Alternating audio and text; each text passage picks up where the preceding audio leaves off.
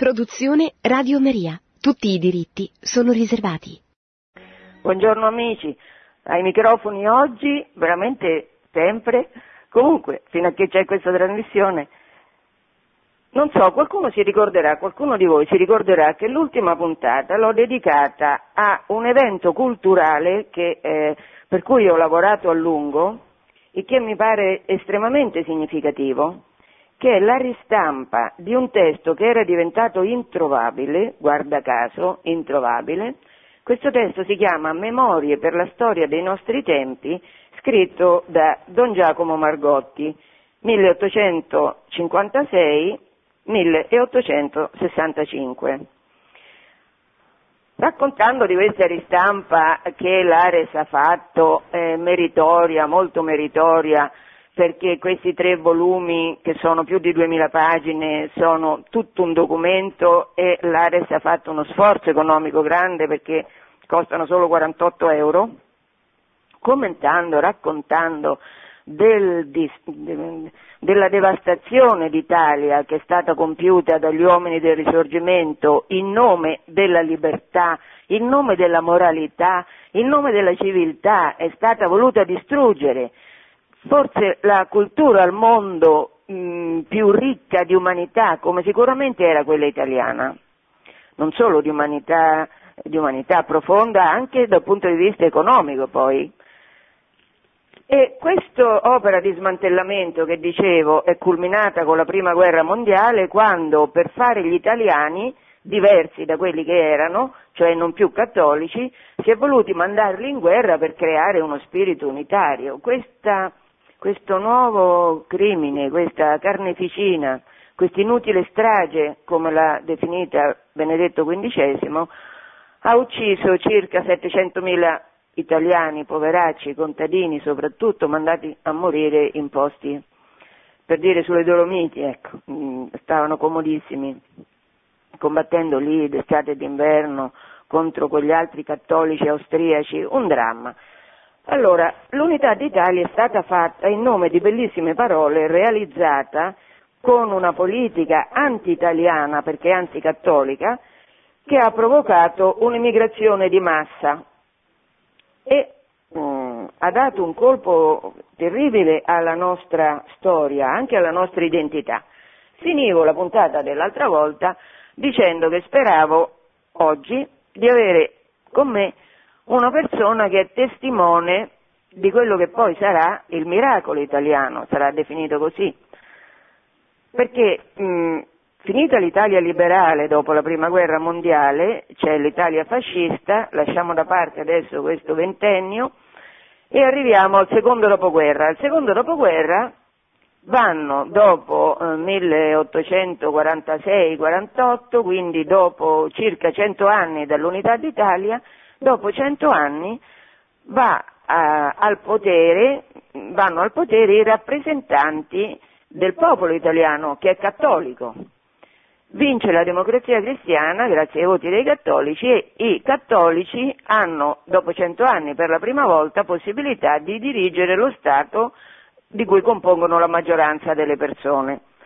Adesso ho con me un personaggio eccezionale, che è un protagonista di questo miracolo italiano, è un protagonista sopra, non solo, ma soprattutto da un punto di vista culturale, perché parlo del presidente Ettore Bernabei, buongiorno Presidente. Buongiorno. E, ehm, Bernabei è stato diciamo, l'uomo di fiducia, come il titolo di un libro che ha scritto, di Amintore Fanfani. Amintore Fanfani è stato un cattolico, tanti figli, il presidente Bernabei a proposito ha otto figli.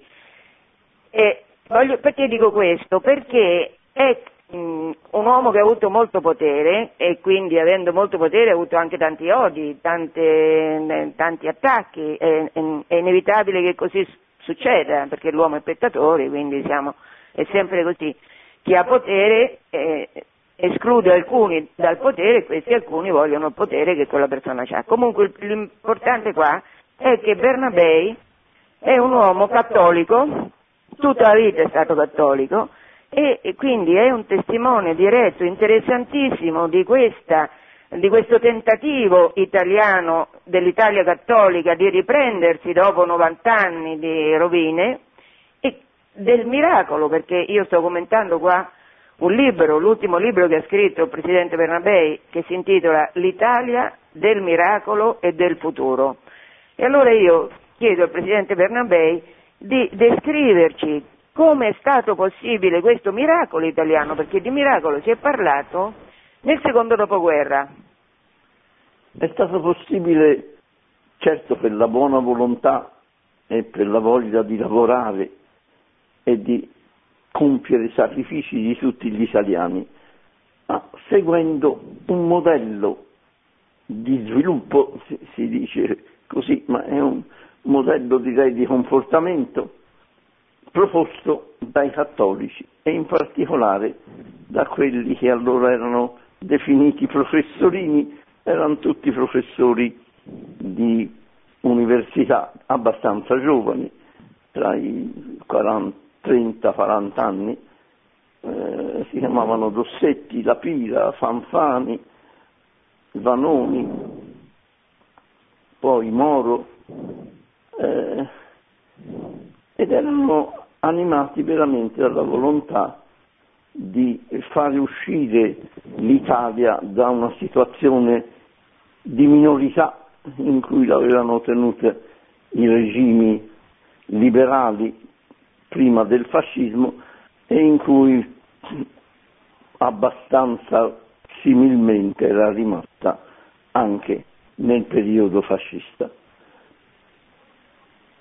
L'Italia era stata distrutta dalla guerra, per di più una guerra sbagliata, con gli alleati sbagliati, come la Germania, eh, non aveva materie prime, non aveva tecnologia avanzata e questa era la situazione del 1945. Eh, quell'Italia, aiutata certamente dagli Stati Uniti col piano Marshall e con tanti altri aiuti, eh, riuscì a risollevarsi piano piano lavorando molto duramente. Ecco, si trasformò da un paese contadino a un paese industriale eh, e questo è merito veramente dei cattolici. Ridistribuì le risorse del paese in maniera molto più equa, lasciando libertà personali e di gruppo a tutti.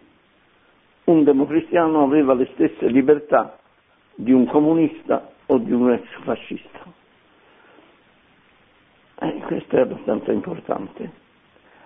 Ecco come con questo lavoro comune di tutti gli italiani fu possibile che nel 1900, fine 61-62, l'Italia divenne il quarto tra i sette paesi più industrializzati del mondo, cioè più ricchi,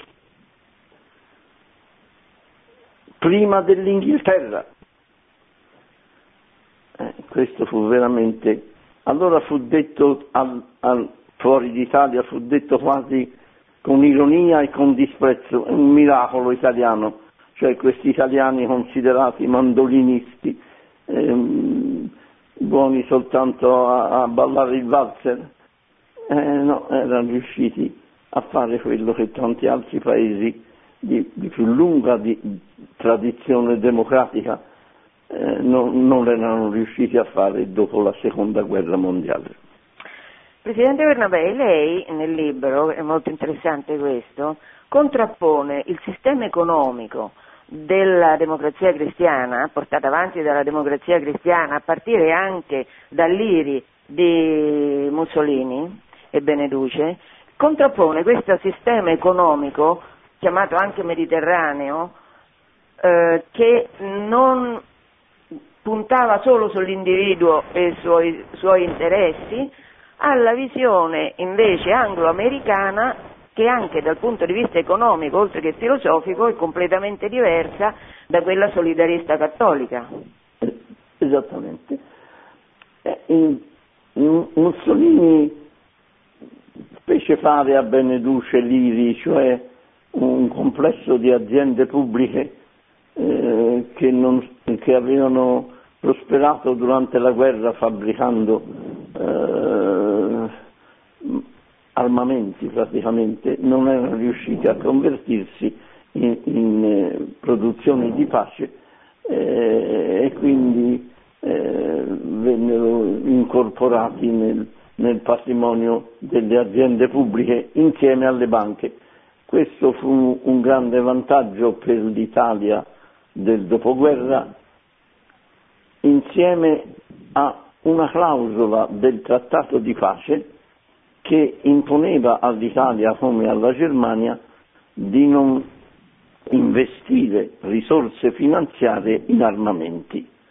E così l'Italia um, pacifica, diciamo così, eh, investì prevalentemente, prima di tutto, in case di abitazione da concedere a buonissime condizioni a tutti i cittadini e in particolare ai lavoratori. Eh, poi in, investì in industrie, piccole, medie e grandi industrie, eh, sia, pub- sia pubbliche che private, ma con un accorgimento, appunto ha detto bene la signora Rellicciali, eh, con l'accorgimento che tutti gli utili delle aziende pubbliche fossero reinvestiti in eh, miglioramenti di tecnologie produttive, in pieno impiego di manodopera, al fine soprattutto di fornire alle industrie private semilavorati, acciaio, servizi, telefonia avanzata, mh, autostrade, soprattutto energia a bassissimo costo. Questo fu grande, la grande chance che ebbero anche le industrie private italiane per poter mantenere e talvolta vincere la concorrenza con le industrie europee e nordamericane.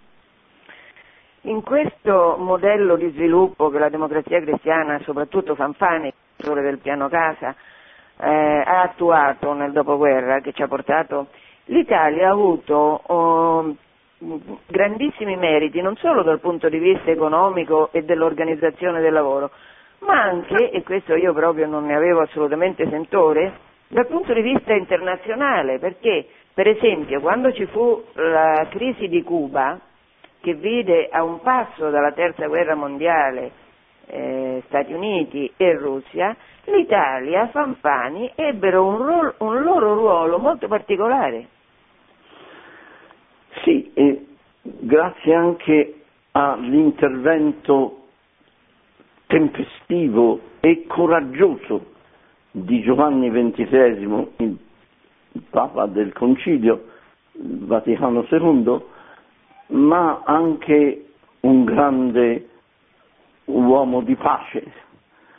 Eh, Giovanni XXIII fece subito un appello quando eh, stava appunto per scoppiare la terza guerra mondiale, che sarebbe stata la guerra atomica, eh, perché tutte le nazioni, tutti i capi di Stato facessero uno sforzo per evitare questa terribile iattura Fanfani rispose con, a, a questo appello con una proposta pratica.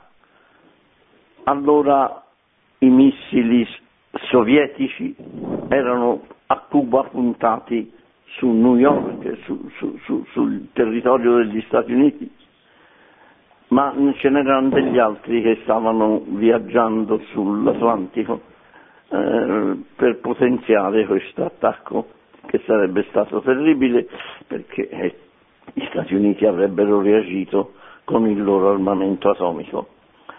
Mm, Fanfani eh, proponeva che gli Stati Uniti ritirassero dalla Puglia i loro missili che a quel tempo nel 62 erano gli unici in grado di colpire il territorio sovietico. Il Papa e la segreteria di Stato, retta allora dal Monsignor Dell'Acqua, nella prima sezione della segreteria di Stato, direttero un grande affare per informare subito per le vie brevi eh, Kennedy, il Presidente degli Stati Uniti, di questa proposta.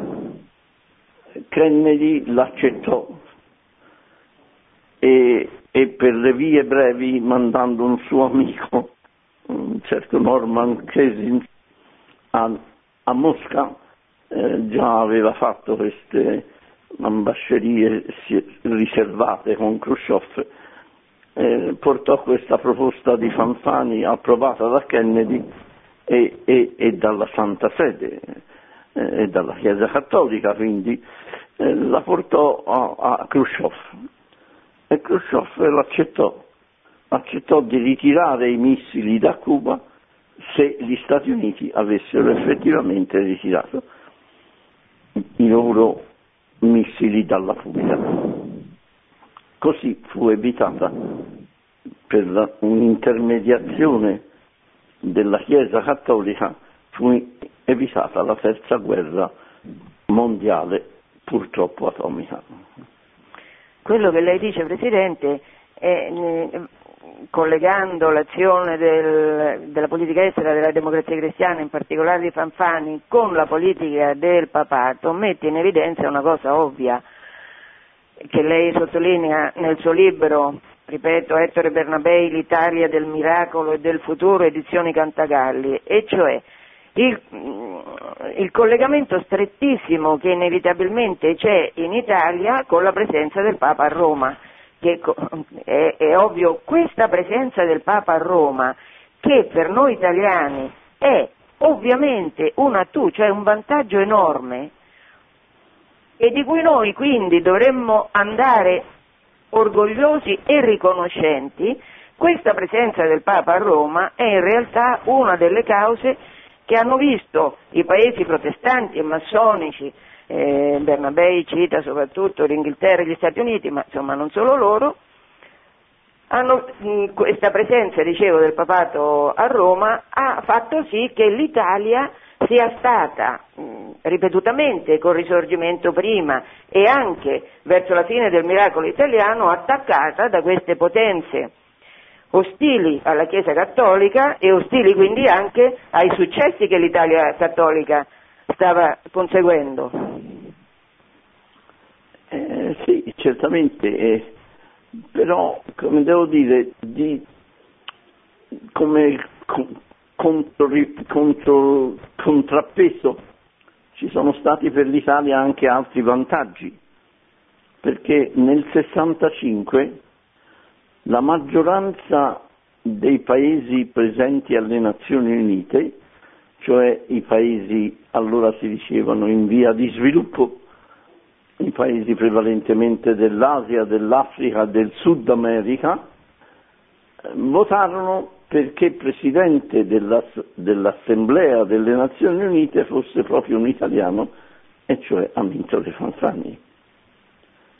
Sì, sì, no, ma io non dicevo che non, questo non è un vantaggio per noi, è un enorme vantaggio, eh, eh, ma appunto perché è un enorme vantaggio è stato preso di mira. Di mira tutti... E certo, e da allora cominciò, e da allora cominciò una reazione di questi paesi protestanti e, e, di varie estrazioni, di varie associazioni di poteri occulti, eh, cominciò un'azione destabilizzante nei confronti dell'Italia. Eh, un'azione che prima si manifestò con eh, un, un lungo seguito del 68 la contestazione studentesca in Italia diventò operaia, eh, lotta continua, potere operaio, ehm, eh, nell'intento di, di scalzare i cattolici dal potere insieme loro, ad alcuni dei loro alleati eh, e poi visto che questo non riusciva, allora l'organizzazione del terrorismo, le famose Brigate Rosse, e poi... Mi scusi se l'interrompo, lei sull'origine delle Brigate Rosse eh, dice delle cose molto interessanti che probabilmente quasi tutti quelli che stanno ascoltando non sanno. Ce le vuole ripetere?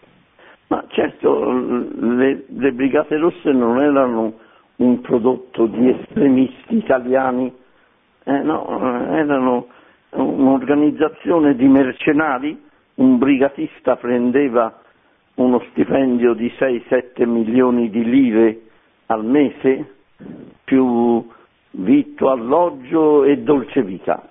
E quindi era un'organizzazione molto costosa che mh, aveva una centrale a, a Parigi, eh, ma però che organizzava tutto questo e tanto che poi a un certo punto, siccome proprio era molto costosa, fu, fu trasferita la centrale mondiale dello spaccio degli stupefacenti in Sicilia. E così venne la grande mafia, ulteriore fase de, della destabilizzazione in Italia. Eh, devo dire che gli italiani non si lasciarono impressionare eh, da questi proclami da, e anche neppure si lasciarono terrorizzare dagli eccidi di tanti innocenti eh, magistrati, giornalisti, eh, dirigenti d'azienda, fino al famoso assassinio di Moro. Eh, resisterono, resisterono soprattutto per l'equilibrio dei cattolici, dei cattolici comuni, de, de, de, degli uomini di strada e delle donne qualunque, ma insomma eh, non si lasciarono travolgere. Ed ecco allora una fase ulteriore della destabilizzazione dell'assetto italiano, eh, il giustizialismo, un gruppo di... La posso interrompere un momento? Sì. Perché eh, questa cosa, una delle, mm, delle attività che il Presidente Bernabei ha svolto con molto successo è stata quella di essere Presidente della RAI a lungo. Eh, quelli della mia generazione, eh, Bernabei, Presidente della RAI, era diciamo, un punto di, io vengo dalla contestazione, quindi era un punto di riferimento della nostra polemica. Oggi a distanza di tanti anni e anche eh, il Presidente lo scrive nel libro, la RAI, cioè il ruolo che la RAI ha avuto al contrario della grande stampa nel coprire questi eventi che riguardavano il terrorismo spaventoso che si stava diffondendo in Italia è stato importantissimo. Eh, la maggioranza della stampa italiana eh, fece da, da rese ancora più eclatante questi fenomeni delle, del, di destabilizzazione terroristica. Eh, le gesta di, di, delle Brigate Rosse venivano sempre presentate in prima pagina con titoli a otto colonne, dilungandosi le cronache nei particolari più efferati di queste eh, aggressioni, esplosioni, eh, eccidi, assassini, eh, senza mai parlare di chi era il, che, il, corris- il, il mandante. Uh, ci fu un giornalista che tentò un, un, un, un'inchiesta sui mandanti Tobagi, ma um, dopo le prime puntate fu assassinato anche lui. Ecco, queste, eh, la RAI nei, nei, nei, suoi telegiornali e nelle sue cronache informative, eh, nelle sue varie trasmissioni anche di approfondimento, considerò sempre i terroristi dei delinquenti comuni.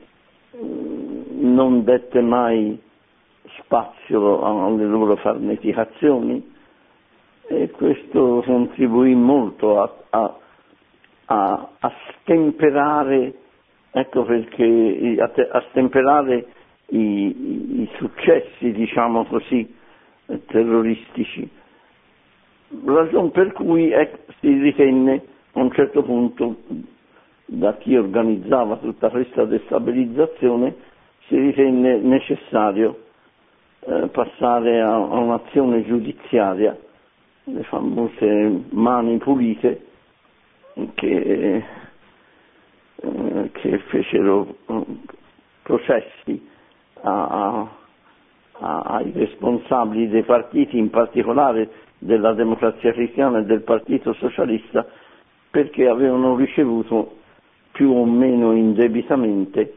finanziamenti da eh, privati imprenditori, commercianti, finanzieri, ma anche questo, certo che questo indebolì molto perché eh, sguarnì, diciamo così, i, i, i vertici de, de, de, del personale politico del governo, ma si ritenne proprio per essere più sicuri mm, che cambiasse regime in Italia e il regime non soltanto politico, ma che cambiasse il regime economico, perché è questo che dava maggior fastidio del miracolo italiano, cioè questo nuovo sistema di economia mista di aziende pubbliche e di aziende private che intanto garantivano il pieno impiego e, e, e uno sviluppo economico equamente distribuito. Eh, questo è quello che dava noia. Ed ecco allora la fase finale della destabilizzazione ai danni dell'Italia, le privatizzazioni, eh, cioè eh, vendere, in qualche caso regalare ai privati le aziende pubbliche, eh, allora si disse con grande enfasi da parte soprattutto di certa stampa eh, scritta eh, e anche delle prime televisioni commerciali, si disse che le privatizzazioni sarebbero servite a diminuire il debito pubblico, ad apportare capitali freschi che i privati avrebbero messo nelle aziende pubbliche e a portare in queste aziende pubbliche nuove tecnologie produttive. Venti anni dopo si deve constatare che nessuna di queste previsioni si è avverata, non si è diminuito il debito pubblico, nessun privato ha portato capitali freschi propri nelle aziende perché tutti acqui- i felici acquirenti hanno chiesto e ottenuto finanziamenti dalle banche indebitandosi, ma questi debiti li hanno poi passati alle aziende che si sono trovate appunto indebitate e senza nuove tecnologie, per cui oggi ci lamentiamo eh, delle, delle tristi sorti o, o dell'Alitalia o, o, o della Telecom. Lei scrive, ed è impressionante questo, questo brano, lo voglio leggere agli amici, a un certo punto del suo libro scrive, parlando delle privatizzazioni, così come sono state fatte come salvezza della situazione italiana. In questo il Presidente Perlabei lo ricordava, la grande stampa ha avuto un, un ruolo micidiale e a quel punto lì però, se non mi ricordo male, anche la televisione che non aveva più Bernabei come presidente, che, che enfatizzava questa moralità finalmente, poi portata da Di Pietro, figurarsi, comunque questa moralità che avanzava in Italia epurando la vecchia dirigenza corrotta. Allora, il risultato di tutto questo, Bernabé lo descrive perfettamente così. A questo punto gli architetti della destabilizzazione dell'Italia affidarono alle privatizzazioni il, il, ruolo che dopo la prima guerra mondiale avevano avuto in Austria e Germania le riparazioni di guerra. Forse chi ascolta si ricorderà che la, dopo la prima guerra mondiale l'Austria è stata fatta esplodere, la Germania è stata trattata con condizioni eh, eh, impolitiche, non, stupide, oltre che disastrose, che poi hanno portato alla facilitazione dell'affermarsi del nazismo, e noi, secondo Bernabei, noi abbiamo avuto questo disastro che in Germania e in Austria è stato provocato dalle riparazioni di guerra dopo la prima guerra mondiale, alla fine di quest'epoca di mani pulite, quando eh, è stata consegnata ad alcuni italiani e poi di fatto, essendo smantellata l'industria pubblica italiana anche a tutti i concorrenti esteri, tutto questo, in, eh, continuo quello che dice Bernabei, cioè togliere all'economia nazionale ogni slancio vitale e capace di sviluppo. Proprio quello slancio che avevano dato in Italia le aziende a partecipazione statale, supportando le imprese private senza lasciare spazio alla speculazione finanziaria. E questo equivalsa per l'Italia è come aver perduto una terza guerra mondiale, non atomica ma economica. E da allora?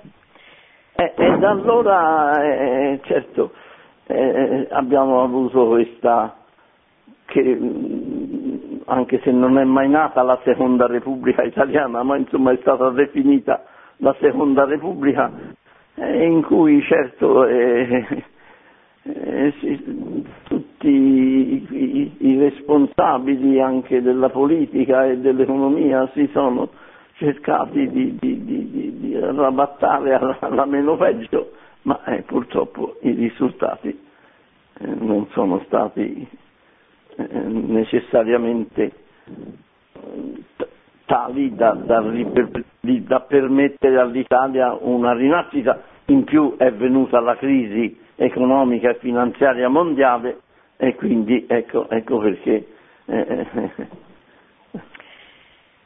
devo dire, di questo Bernabé parla poco, ma che questo attacco giudiziario all'Italia cattolica, certamente, perché l'Italia dello sviluppo economico era un'Italia cattolica, anche se eh, i socialisti erano stati associati al potere, ma insomma, eh, dico, questo attacco giudiziario eh, non ce ne siamo più liberati, perché ha cominciato con mani pulite e continua ancora. Noi siamo sotto, sotto scacco di una magistratura che, eh, che eh, per esempio eh, Berlusconi presiedeva, mi pare, questo lo cita Bernabé, nel 94 un convegno internazionale a Napoli che fa il Corriere della Sera, eh, parla di un avviso di garanzia eh, inviato al Presidente del Consiglio, prima ancora ovviamente che il Presidente del nel Consiglio fosse stato lui informato dalla magistratura, per dire, e da allora sono stati vent'anni in cui a questa magistratura non è stato messo un altro. Eh, sì, certamente la riforma della magistratura eh, è una delle cose più necessarie che bisogna fare in questo Paese, insieme a, a, a una ripresa di tutela veramente solidale eh, degli interessi legittimi del nostro Paese. Ecco.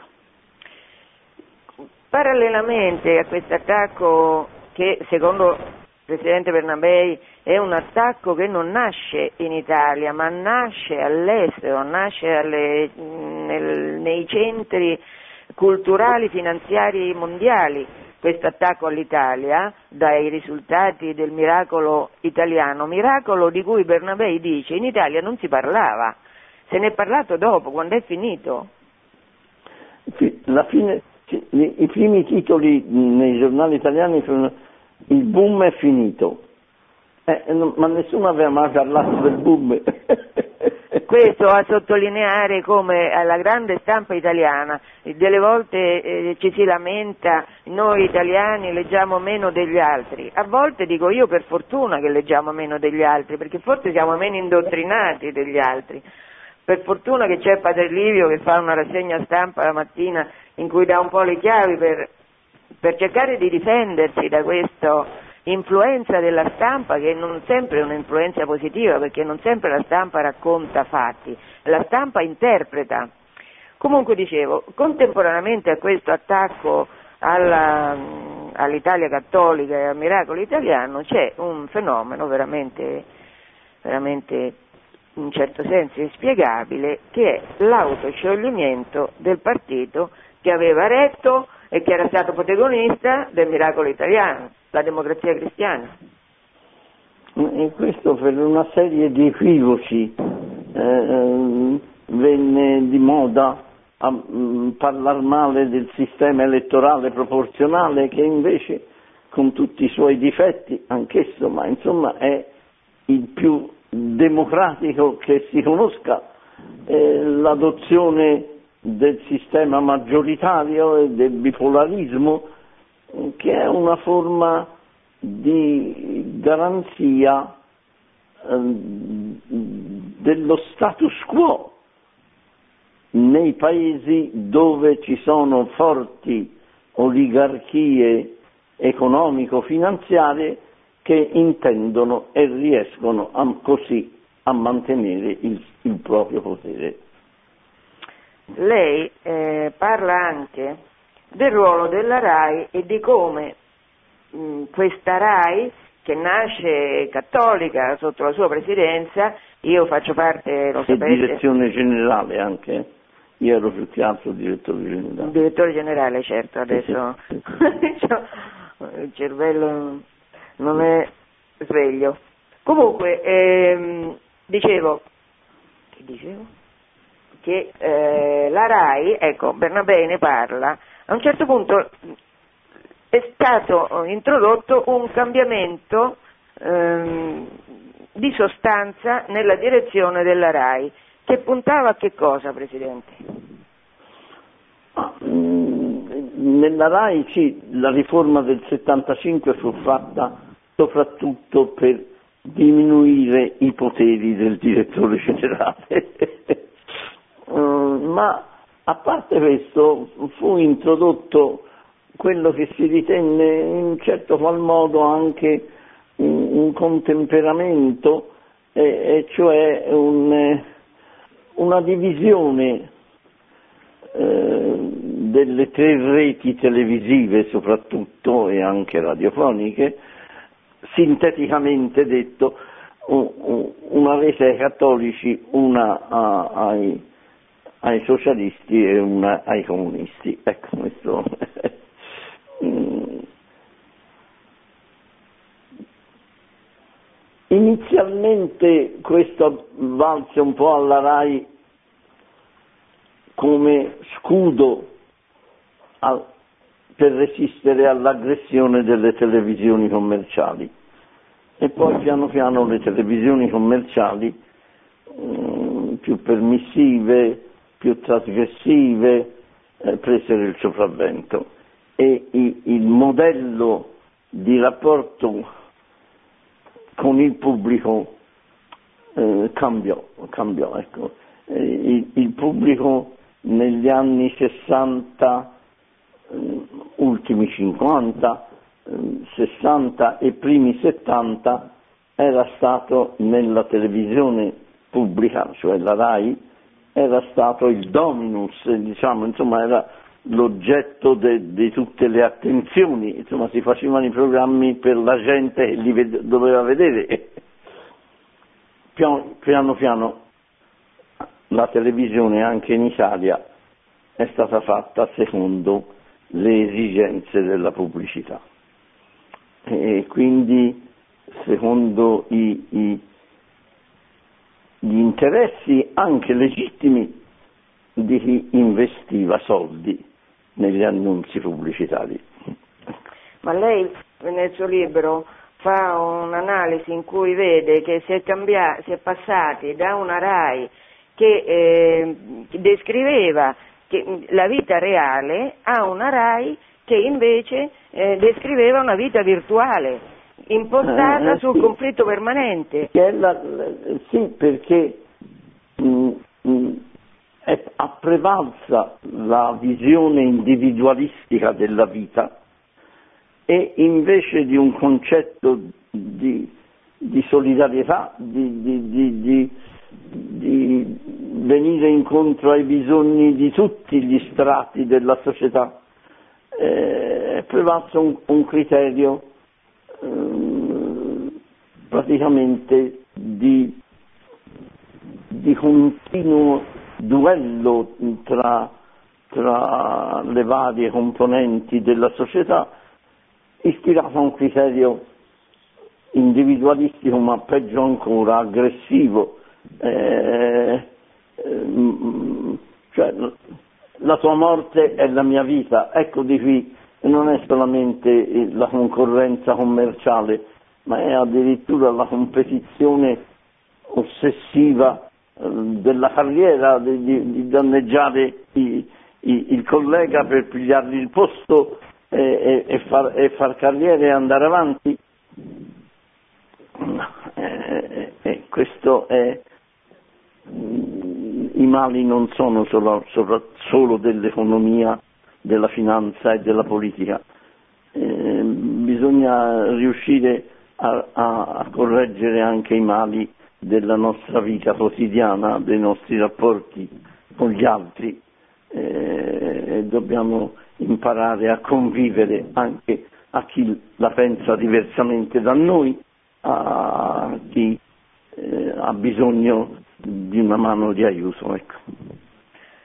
Lei racconta anche che eh, parallelamente appunto a questo attacco di cui abbiamo parlato, che si è svolto prima con eh, il terrorismo e poi a livello giudiziario, di un cambiamento che c'è stato eh, all'interno della RAI e questo io me lo ricordo mh, mm, nettamente perché fino a qualche fino a 20-30 anni fa non era pensabile, ascoltando le varie radio e le varie televisioni, che ci, fo- che ci fosse una propaganda così eh, aperta come c'è stata per tanti anni, per per esempio il buddismo, per forme di religione diverse dalla nostra, per l'ateismo, correlate all'attacco diretto alla Chiesa Cattolica, ai preti, all'ipocrisia dei preti, in modo che questa, questa visione d'insieme ha ingenerato, se ce ne fosse stato bisogno, una eh, crisi di rigetto nostra per la nostra Chiesa e anche una mancanza di consapevolezza del, dei valori che noi abbiamo, penso io, sopra tutte le altre culture perché quella cattolica, non, non, a caso sono cattolica, altrimenti sarei diventata musulmana, credo, o induista. E eh, Bernabei racconta che, e questo veramente è che in un certo senso Dio perde, eh, Dio fa diventare senza testa quelli che ha deciso di perdere, col, eh, col pretesto della crisi della RAI, che Bernabei dice essere una crisi inconsistente, inesistente, sono state licenziate 1200 persone della dirigenza medio-alta. Eh, Bernabei caratterizza questa, questo cambio perché se sono state licenziate 1200 persone è evidente che nel tempo altre hanno occupato il loro posto.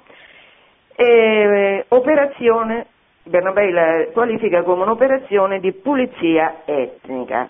Fu ritenuta una colpa l'essere cattolici e questo, una manifestazione del genere, continua Bernabei, mai accaduta nel nostro paese, passò completamente sotto silenzio. Sì, questo avvenne nei primi anni 90 sotto la gestione del, del, di un gruppo dirigente del consiglio di amministrazione presieduto dal professor De Mattei. Eh, e Devo dire che eh, eh, certo questa è stata una decapitazione di, un, di una classe dirigente eh, di un organismo in, culturale importante come la RAI. Mm, devo dire che oggi per la prima volta eh, c'è una gestione della RAI, eh, oggi a distanza ormai di, di, di quasi vent'anni, eh, c'è un, una gestione più attenta e più equilibrata, questo sì. Però continua, a mio parere, questa timidezza che qualche volta addirittura è mm, letargo de, dei cattolici. Ecco, I cattolici mh, mm, devono cominciare eh, senza nessuna forma di revanchismo, senza nessuna forma di sciovinismo, nemmeno confessionale, eh, ma però eh, devono eh, acquistare consapevolezza dei meriti che hanno avuto i loro padri.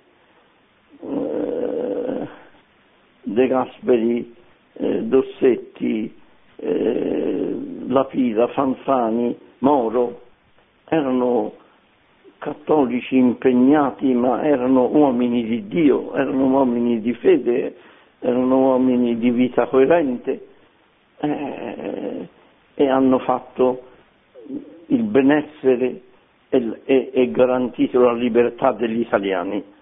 Eh, questo è un grande merito, eh, non per vantare meriti, eh, ogni giorno bisogna conquistarsi il merito de, del bene comune. E quindi però devono svegliarsi dal letargo i cattolici ecco, e devono eh, riacquistare la consapevolezza delle loro capacità.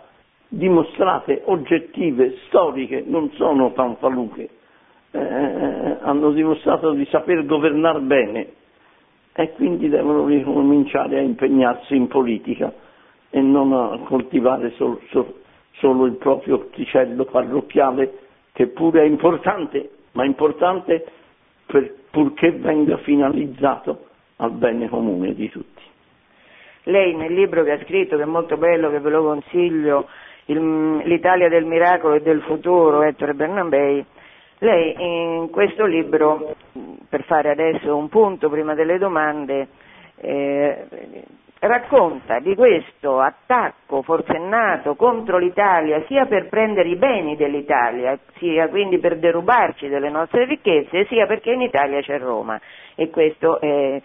Allora, eh, questi beni che i cattolici al, al governo dopo cento anni avevano procurato, questi primati del miracolo italiano erano dovuti, beh, Bernabé lo descrive benissimo, alla visione della vita e delle cose e quindi dell'economia che eh, queste persone avevano, perché questa è una differenza di fondo fra la visione diciamo, protestante e massonica eh, fondata sulla finanza, sull'individuo, sul singolo e quella cattolica che è fondata sul bene comune, come diceva Bernabei, che non è immediato, che non è come diceva Smith che eh, c'è una manina che redistribuisce, tutti, tutti fanno il proprio interesse privato e, e, e, in qualche modo Dio garantisce con la sua manina che tutto sia riequilibrato, non è così, perché quando il protestantesimo si è affermato, abbiamo visto anche tutte le, in fondo le, i governi massonici, la, la rivoluzione francese, il comunismo, il nazismo, questi non hanno fatto il bene di tutti,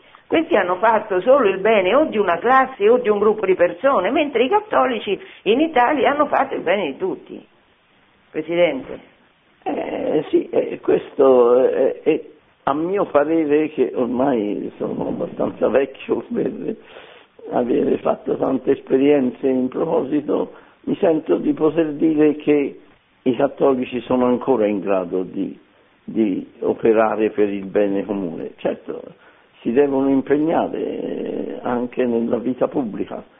Mm, questo non vuol dire di far rifare la democrazia cristiana, no, impegnarsi eh, per eh, riportare il nostro paese, non si dice a posizioni di preeminenti, nessun sciovinismo nazionalistico, ma però a tutelare i propri interessi, ecco questo sì. Non possiamo più farci spolpare nelle aziende, ne, ne, ne, nelle insegne più prestigiose eh, delle case famose di, di, di, produzione dei vari settori, eh, dobbiamo tutelare i nostri patrimoni e, e portarli avanti eh, non in maniera esclusiva, anche per il bene del, del concerto del, delle altre nazioni. Ecco.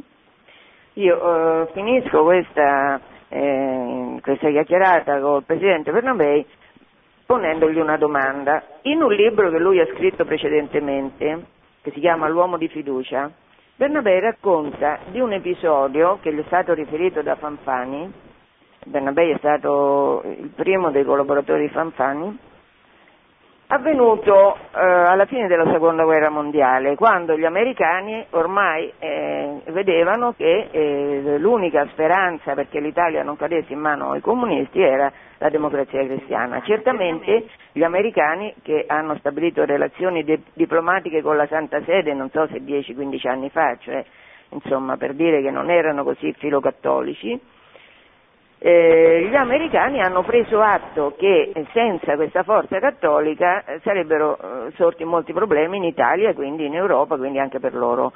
E allora ehm, De Gasperi è stato convocato da Mattioli, che era il numero uno della Banca Commerciale Italiana in collegamento con tutti i potentati finanziari, ideologici, culturali internazionali, e eh, Mattioli gli ha proposto un patto, diciamo, ce ne vuole parlare di questo patto, Presidente? Diciamo l'incontro fu abbastanza mm, bilaterale, come devo dire, ecco. Eh, I risultati di questo incontro fu, come devo dire, un accordo in cui i cattolici, qualora avessero vinto le prime elezioni politiche, che furono poi quelle del 1948, eh, avrebbero gestito il Parlamento e il governo. Diciamo i laici, eh, che, che, allora volevano dire i partiti minori, i liberali, i repubblicani, eh, socialdemocratici avrebbero gestito eh, la finanza e le imprese economiche.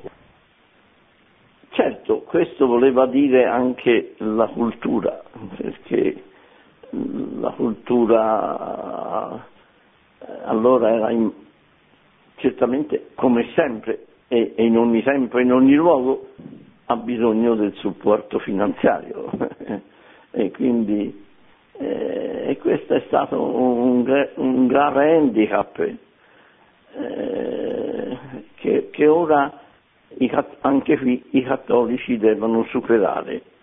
E non pensa che tutti questi attacchi che sono stati fatti ai cattolici italiani e alla democrazia cristiana ovviamente siano stati, eh, siano passati, siano potuti passare eh, in qualche modo senza colpo ferire questo azzeramento della dirigenza della RAI, questo smantellamento delle partecipazioni statali, tutto questo sia stato possibile farlo perché i cattolici non erano culturalmente preparati? Esatto, esatto, vede, ora bisogna, dopo avere meritoriamente promosso un progetto culturale, ora bisogna far cultura. Ecco perché io da vecchio mi sono messo a fare la produzione televisiva. È inutile lamentarsi della televisione spazzatura. Cerchiamo di fare televisione non spazzatura.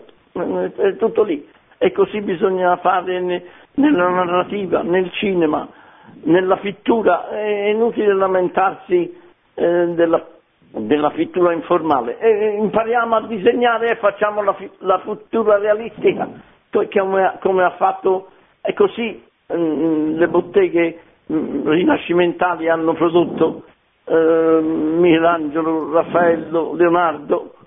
Eh, eh mm, bisogna impegnarsi impegnarsi nella vita comune nella vita pubblica nella, nella, nella società nella cultura. E nella cultura soprattutto nella cultura, inutile entusiasmarsi mh, superficialmente delle comodità e delle preziosità della rete, del web, eh, bisogna servirsi di questi mezzi e non diventarne schiavi, eh, perché a forza di, come fanno i bambini alle prime classi elementari, pigiano un bottone e quanto fa 5 per 6?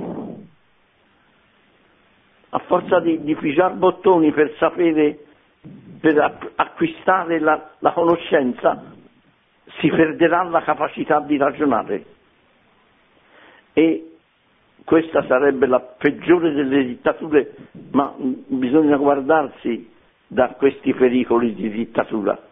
Cioè bisogna sapere che ci I, sono. i, i, I grandi motori di ricerca sono grandi motori di dittature intellettuali e morali e culturali. Si rischia di perdere l'uso della ragione e con questo il libero arbitrio. Grazie Presidente Bernabei, passiamo alle domande.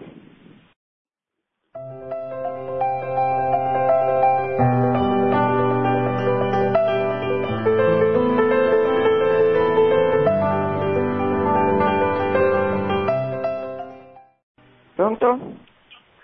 Sì, buongiorno dottoressa. Eh, volevo rivolgere una domanda al Presidente Bernabei.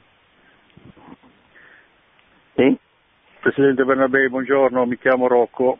Senta, io ho ascoltato con molto interesse quello che lei ha detto e devo dire che prima d'ora non ho mai sentito le verità, diciamo così, dalla stampa, eccetera.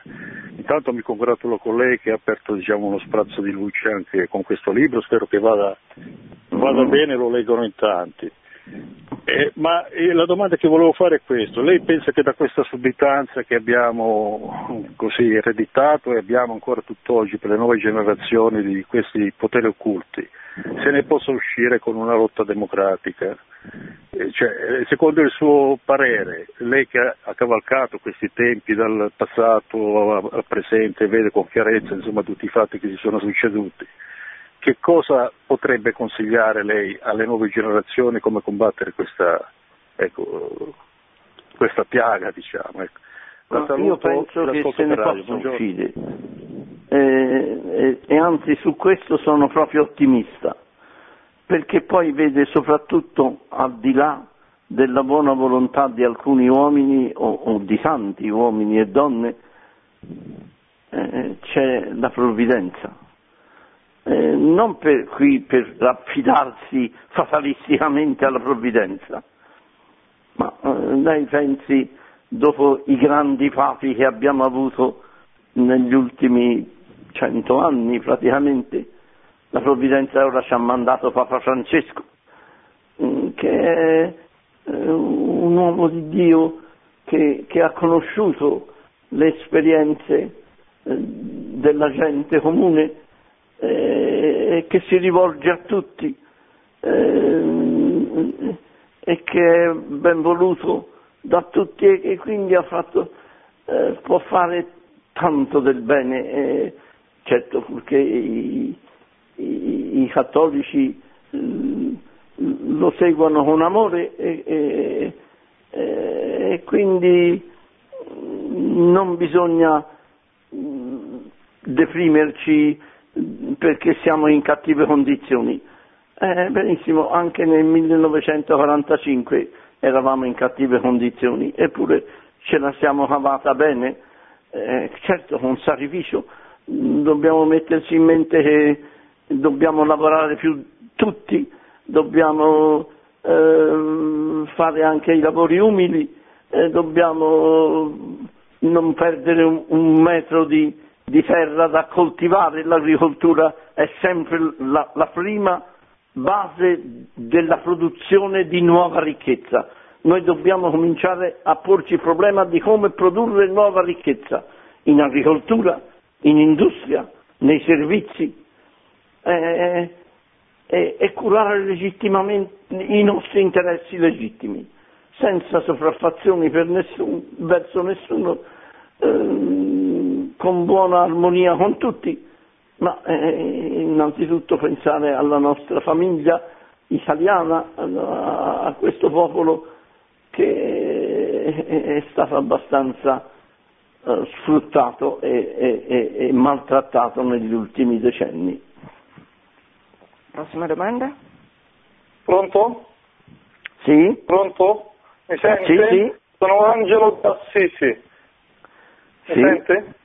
Sì, sì, eh, sono, sono, un giovane pittore e partecipavo a quello che diceva con eh, un certo fremito perché mi trovo perfettamente d'accordo anche su questo fatto de, di quest'arte nuova che è veramente lontana da quel verbo fatto carne e che veramente ci, c'è un piccolo movimento di artisti che sta rivalutando e, e sarebbe veramente importante da parte degli artisti comprendere quale eh, valore può avere a livello culturale nella trasformazione sia sociale ma anche nell'evangelizzazione l'apporto che può portare la pittura, la scultura.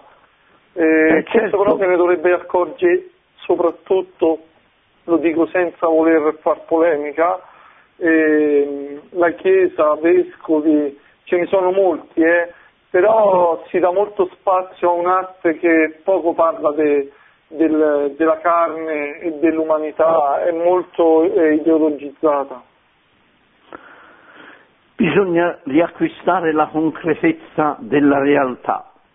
Mm, Gesù parlava per parabole, ma, ma soprattutto operava fatti guariva i, i, dalle malattie, allora più terribili anche di quelle che ci sono oggi, ma eh, quindi affrontare la realtà di tutti i giorni anche mh, con capacità artistiche che certo la fanno rivivere in forme anche eh, sovrannaturali, sovrasensibili, perché la bellezza è una cosa meravigliosa, è un, è un dono di Dio eh, e ognuno bisogna che cerchi di fare bene quello che deve fare nel suo ambito, sue, con le sue capacità.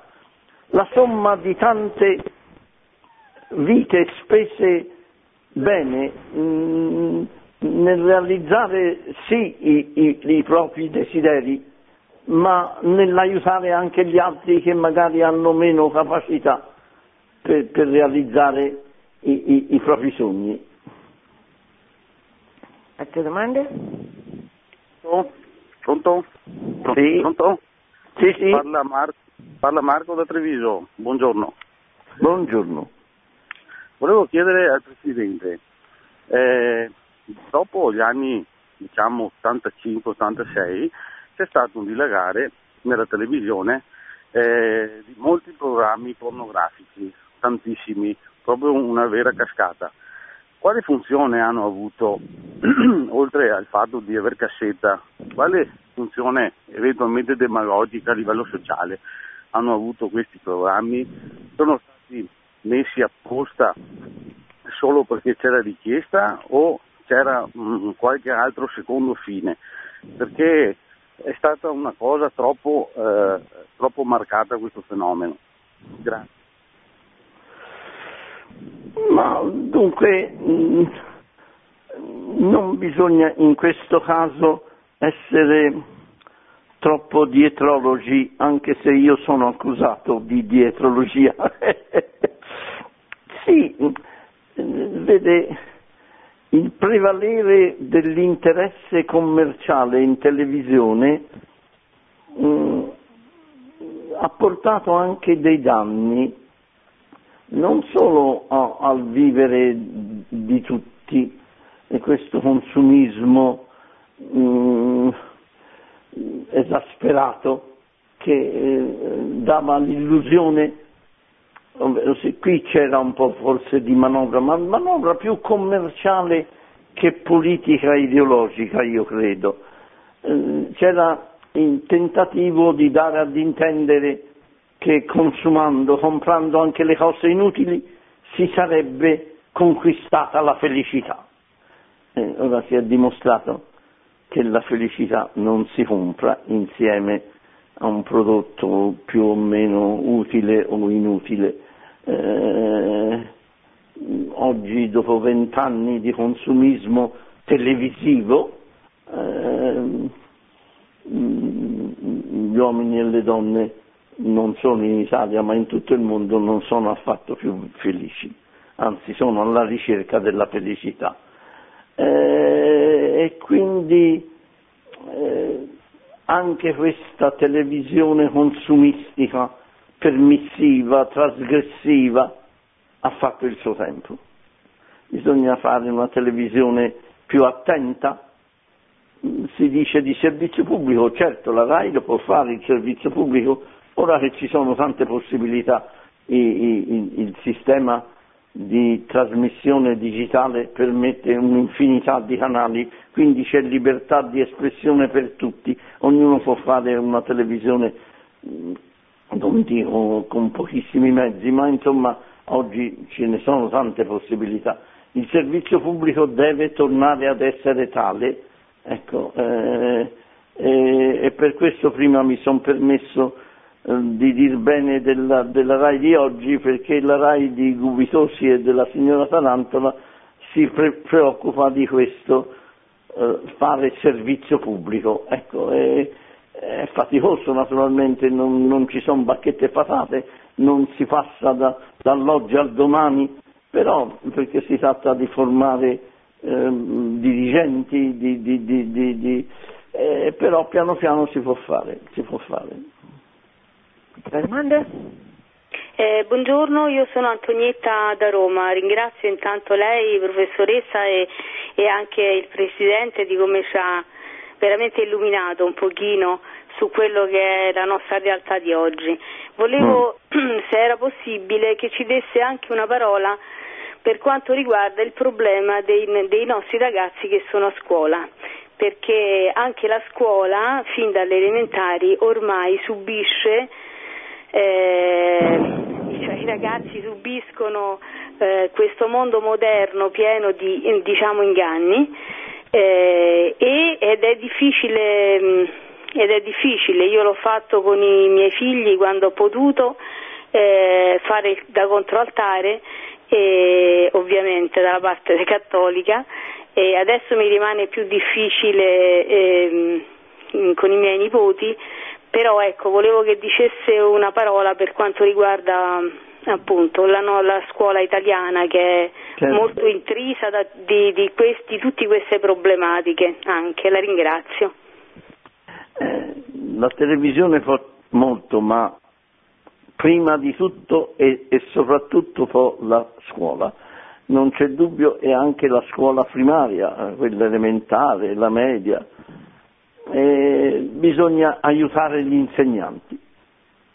Guai ai genitori che difendono ma, per un malinteso affetto, difendono i, i, figli dagli insegnanti. Sì, ci possono essere casi eccezionali di, di, di, di forme sbagliate di insegnamento, eh, eh, però bisogna aiutare gli insegnanti non solo a dare nozioni, ma a dare formazione umana, perché oggi ci sono i grandi mezzi di aiuto della rete, certamente eh, dalle prime classi elementari i bambini eh, usano il computer, benissimo sì, però bisogna aiutarli a, a saper scegliere, il computer può dare delle buone informazioni, e può fornire dei pessimi,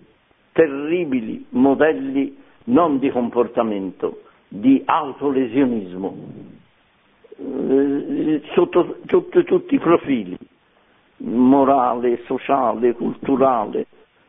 Eh, quindi eh, bisogna collaborare, I, i genitori, i nonni devono collaborare con gli insegnanti per fare un'umanità migliore. Ecco, eh,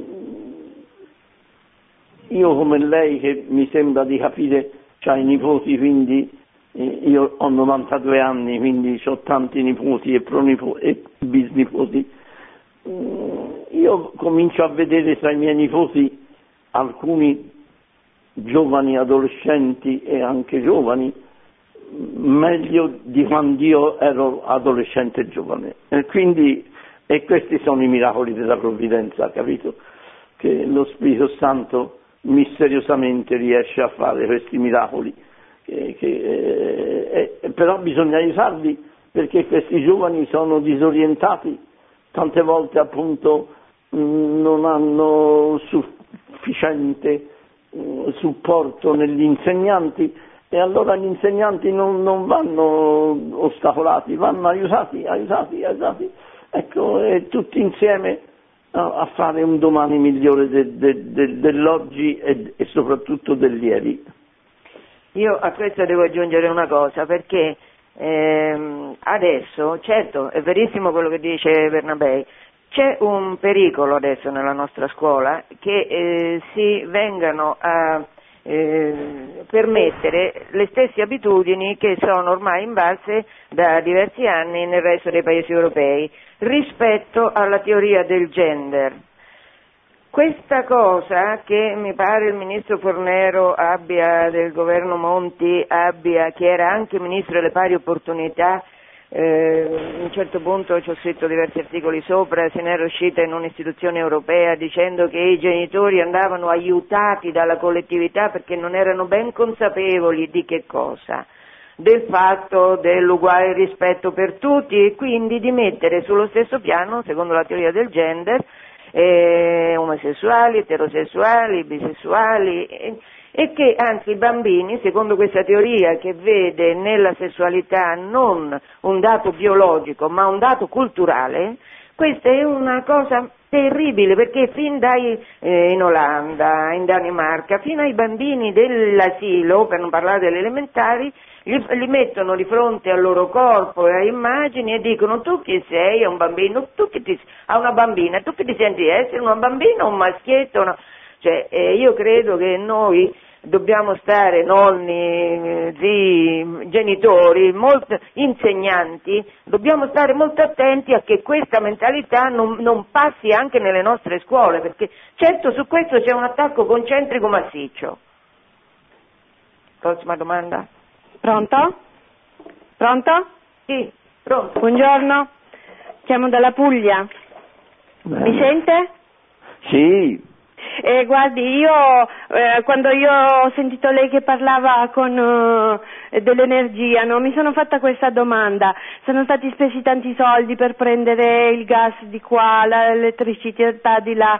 Io mi domandavo, io sono una persona ignorante, quindi la domanda può essere stupida, però mi domandavo no, se invece di dare tutti questi soldi a, a fare tutti questi gasdotti, le, le- le faccio presente che qui in Puglia il nostro mare sarà violentato da un, un gas eh, eh, che partirà sotto il mare e andrà in Afghanistan, dalla nostra bella terra che è la Puglia, eh, e nessuno dice niente. Eh, la TAV, la TAV ogni giorno, però di questo non, non si sa niente. Voglio dire, se invece questi soldi fossero stati agli italiani, dati agli, agli italiani per, so, per, fare, per mettersi i pannelli, le persone più eh, povere, diciamo, no? E di investire sulle le, le- le elettricità alternative, avremmo forse, un costo più sostenibile eh, dell'energia e forse una ricchezza in più.